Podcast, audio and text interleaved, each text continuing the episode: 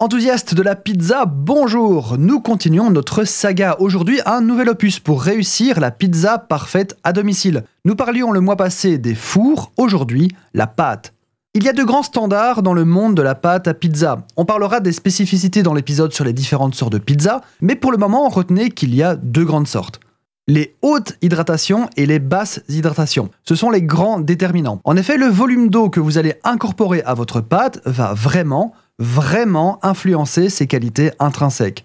Et contrairement à ce que l'on pense, une pâte à forte hydratation sera plus aérée et croustillante. Et en fait c'est logique, car les fours à pizza traditionnels, rappelez-vous, sont à très haute température, trois cent quatre-vingts à quatre cent quatre-vingts degrés. Et donc l'eau sous l'action de la chaleur se vaporise, fait des bulles dans la pâte qui se cuit instantanément à cause de la très grande chaleur du four. Une basse hydratation est aux alentours de soixante pour cent, donc une haute hydratation est autour des soixante-dix pour cent et au-delà.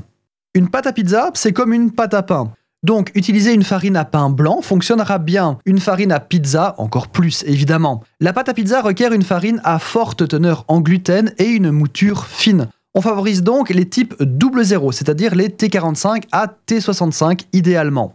Oui, je vous lance ça comme ça, pas de panique, on parlera justement demain des différents types de farine, rassurez-vous. La levure sera idéalement fraîche, mais vous aurez de bons résultats avec une levure sèche. Évitez juste les levures chimiques, genre baking soda, c'est, c'est pas ouf.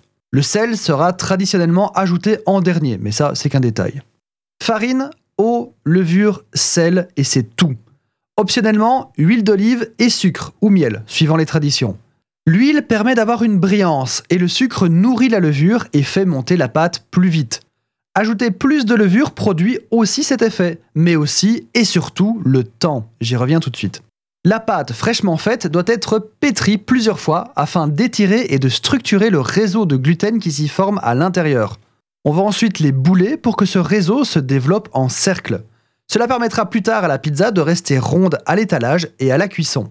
Ensuite, la pâte doit monter. Il faut au minimum quarante-huit heures de garde au frigo pour avoir une excellente pâte, et ça peut aller jusqu'à une semaine. Plus la garde est longue, moins vous avez besoin de levure et de sucre dans votre recette. A l'inverse, si vous faites une pâte à seize heures pour le soir même, vous allez devoir mettre beaucoup beaucoup de levure et de sucre pour qu'elle monte suffisamment.